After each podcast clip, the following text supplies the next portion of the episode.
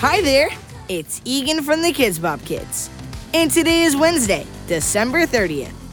For this week's Wednesday workout, we're really doing a quick workout. We're going to do frog leaps.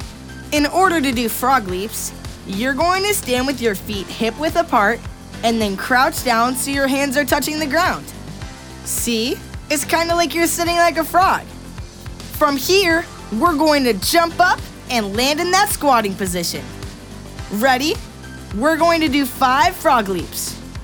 One, two, three, four, five.